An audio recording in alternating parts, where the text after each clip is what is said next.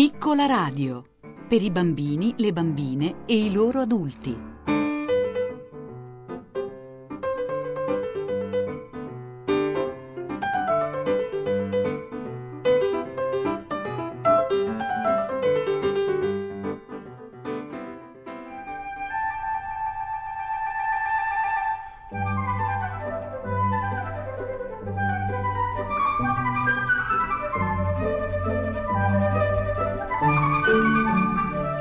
Pagine. Le fiabe d'autore. Lalla Romano. Lettura di Leo Gullotta.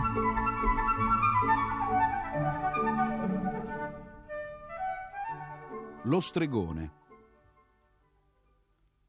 Lo stregone, luccicante nell'oscurità della capanna interrotta solo dal chiarore del braciere, si strappò dal petto una delle innumerevoli piastrine che lo ornavano e la mise in mano a Guidino.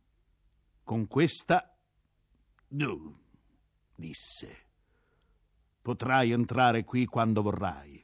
Du, du. Non che lo stregone parlasse italiano, emetteva suoni gutturali in sé incomprensibili, che però nella mente di Guidino si traducevano così che li intendeva benissimo. Una mano si posò sulla sua spalla e lo indusse a coricarsi su un giaciglio di pelli, si addormentò stringendo nel pugno la piastrina azzurra. Quando si svegliò, stentò un istante a riconoscere la sua solita camera.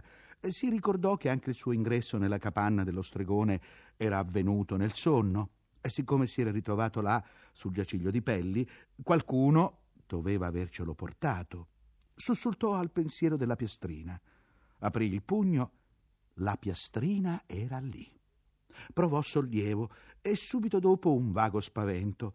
Si era appena sollevato sul letto e in quel momento sua madre aprì l'uscio e lo ammonì. Presto, presto!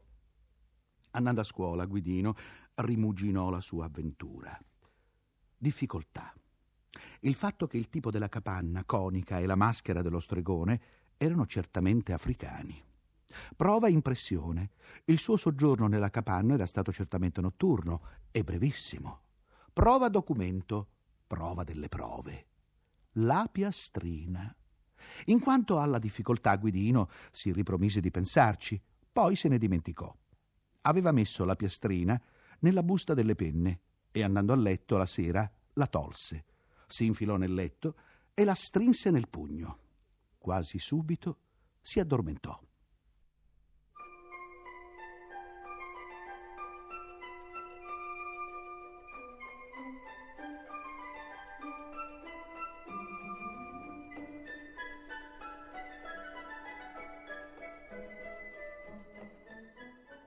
Non si svegliò sul letto di pelli della capanna, anzi non si accorse di svegliarsi, ma si ritrovò in uno spiazzo di terra battuta disseminato di capanne in forma di cono, appena visibili nell'oscurità. Spalancò gli occhi e mosse qualche passo. Una luce trapelava dalle fessure di una capanna più grande delle altre. Pensò fosse quella dello stregone. Sospinse l'uscio di canne intrecciate.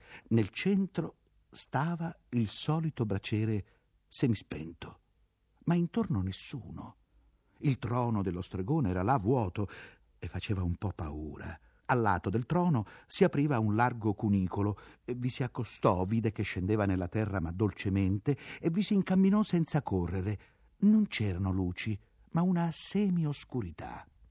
Ad un tratto sentì uno scalpiccio dietro di sé e prima di avere il tempo di voltarsi si trovò attorniato da una piccola folla di persone acconciate con stracci e piume, che non badò a lui come se non lo vedesse. Guidino si sentiva quasi soffocare lì in mezzo. Giunsero in uno slargo rotondo con la volta bassa. Guidino si spinse in prima fila e vide lo stregone che saltellava, danzando intorno a un palo. Al palo era legata con grosse funi, però allentate, una ragazzina. Ma è l'Ornella Mantovani! L'unica non antipatica delle compagne di scuola. Era tanto lei che in quel momento mostrò la lingua allo stregone che si era fermato e le parlava. L'Ornella Mantovani era famosa perché aveva fatto quel gesto davanti al direttore che continuava a sgridare lei invece della Liliana Villoresi, quella fintona che era la vera colpevole. Ora Guidino sembrò di intravedere sotto la maschera bianca, rossa e nera dello stregone la testa calva del direttore. Lo stregone tese la palma della mano davanti all'ornella e con l'altra indicò le pietre colorate che gli pendevano sul petto. Guidino capì. Le chiedeva la piastrina. Si buttò nel mezzo dello spiazzo gridando Ce l'ho io, ce l'ho io! ma fu sopraffatto dalla folla che lo attorniò e colpito alla nuca. Eh, che, che, cos- che cos'è? Si svegliò sudato e come pesto, al buio. Ma era nel suo letto e allungò la mano ad accendere la luce sulla mensolina. Lenzuola e coperte erano ammucchiate, in disordine, il cuscino in terra. Lo raccattò e, mezzo intontito, si riaddormentò. In classe l'indomani guardò dalla parte delle piagnone, come i maschi chiamavano tra loro le bambine, e vide al suo posto l'ornella. Dunque tutto era finito bene. L'ornella stava litigando al solito con la sua vicina di banco, l'ineffabile Liliana Villoresi. Mentre l'insegnante armeggiava cercando qualcosa nel cassetto della cattedra, Guidino chiamò Ornella con voce soffocata ma abbastanza forte perché lei la distinguesse nel brusio della classe. Ornella si voltò vivamente, come era il suo fare, e ai cenni d'intesa di lui si mostrò seccata e tirò fuori la lingua. Ah, voleva ricordare il momento cruciale nel sotterraneo? Guidino alzò la mano e le mostrò la piastrina azzurra. Lei si sporse dal banco e allungò la sua mano, ma in quel momento la signorina tornò a sorvegliare e, e la cosa finì lì. Prima di mettersi a letto, Guidino controllò che la finestra fosse socchiusa, perché una delle sue ipotesi era che venissero a prelevarlo per mezzo di un elicottero, come aveva visto in un film, e poi in aeroplano. E così lo portavano in Africa. Tardava a prender sonno, ma per quanto curioso di scoprire come avvenisse il suo trasporto, non voleva nemmeno farsi trovare sveglio nel timore che non se ne facesse più nulla. Strinse le palpebre e finì con l'addormentarsi.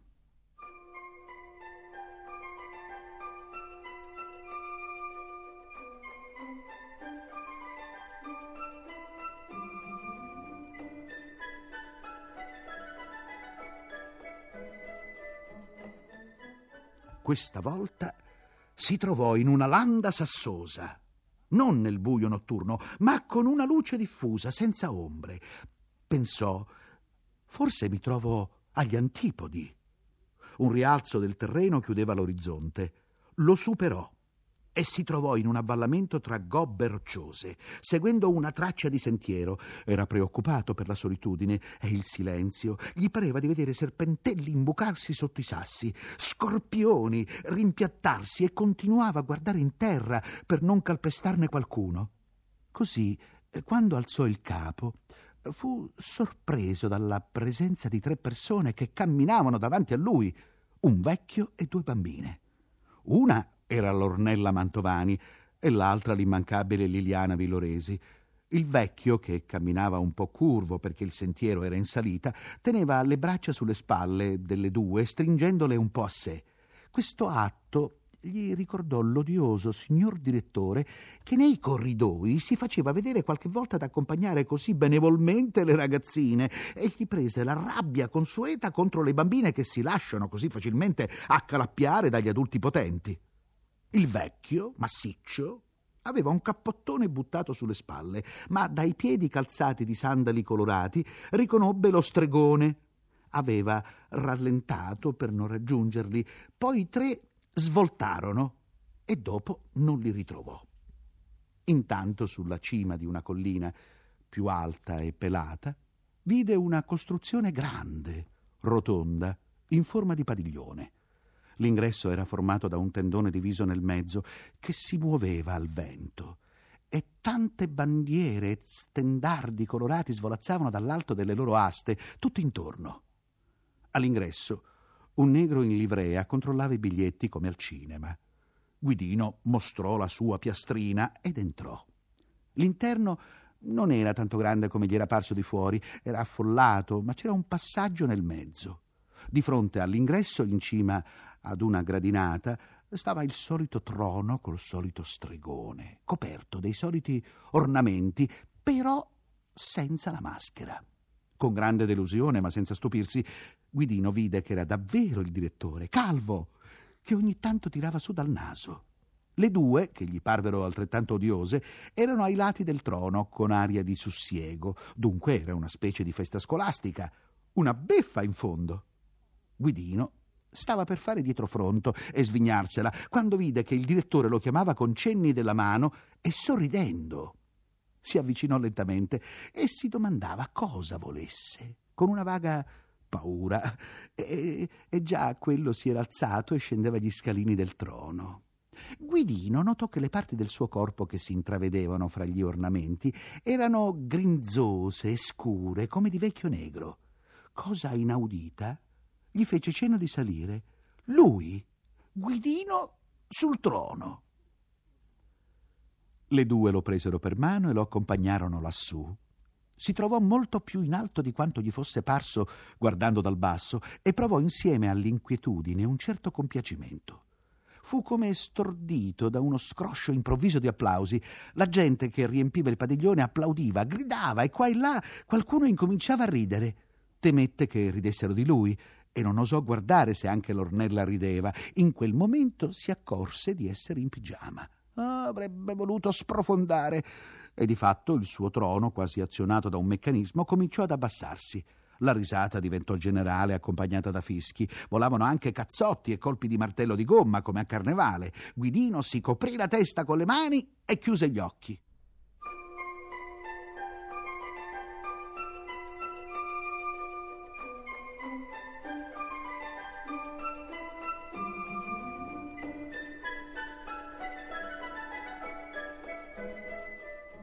L'indomani rifuggì col pensiero dagli avvenimenti della notte.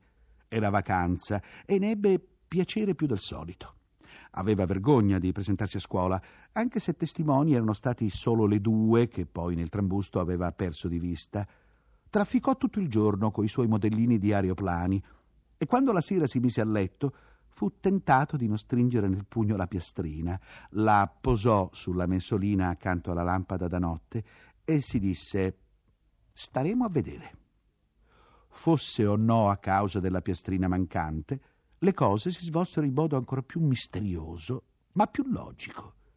Si svegliò su un aereo e per prima cosa pensò come avevo indovinato. Era l'unico passeggero sprofondato nella capace poltrona foderata di grigio. Fuori dall'oblò era buio pesto. Guidino non aveva mai volato e la soddisfazione gli era un po' guastata dall'incertezza. Se scoprono che non ho la piastrina. Si alzò e sbirciò nella cabina. Vide di spalle il pilota, grosse spalle un po' curve che gli rammentavano qualcuno, ma tornò al suo posto e non volle pensarci. Il posto vicino al suo era adesso occupato. Una ragazza dormiva. Non poteva essere l'ornella, perché era più grande, ma la faccia un po' in ombra sembrava la sua. Si sentì confortato, ma arrivarono due in divise da infermieri. La caricarono su una barella e la portarono via. Dorme, disse Guidino. Eh già, fece uno di quelli, con un ghigno che lo agghiacciò. Fu preso da terrore e pensò: chissà se ci sono maniglie da tirare per dare l'allarme, come sui treni. C'era di fatto un anello sopra l'oblò e Guidino vi si appese. Istantaneamente l'aereo si disgregò, però dolcemente, con appena qualche scatto, eh, come un giocattolo di plastica. Non erano in cielo, ma raso terra, e ci fu solo un minimo urto. Si liberò dai rottami che gli si appiccicavano addosso come fossero di stoffa e uscì. Gli parve di veder scomparire correndo una figura bianca. Lei? si sentiva chiamare. Lei? Aprì gli occhi e sua madre gli diceva Oggi è scuola, alzati. Poi, rivolta alla Giovanna, Ecco dove era il bottone del pigiama che abbiamo cercato, e mostrava la piastrina azzurra. Uguale, adesso Guidino se ne avvide, agli altri bottoni. Gli altri giorni non c'era. No, lì non c'era, disse la Giovanna. È rotto, disse la mamma. Si è staccato il peduccio bisognerà cambiarli tutti.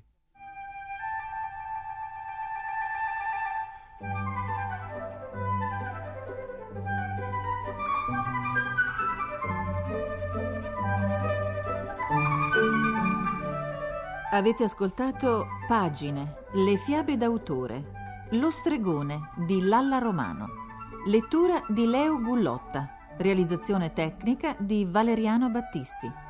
Un programma curato e realizzato da Vissia Bachieca.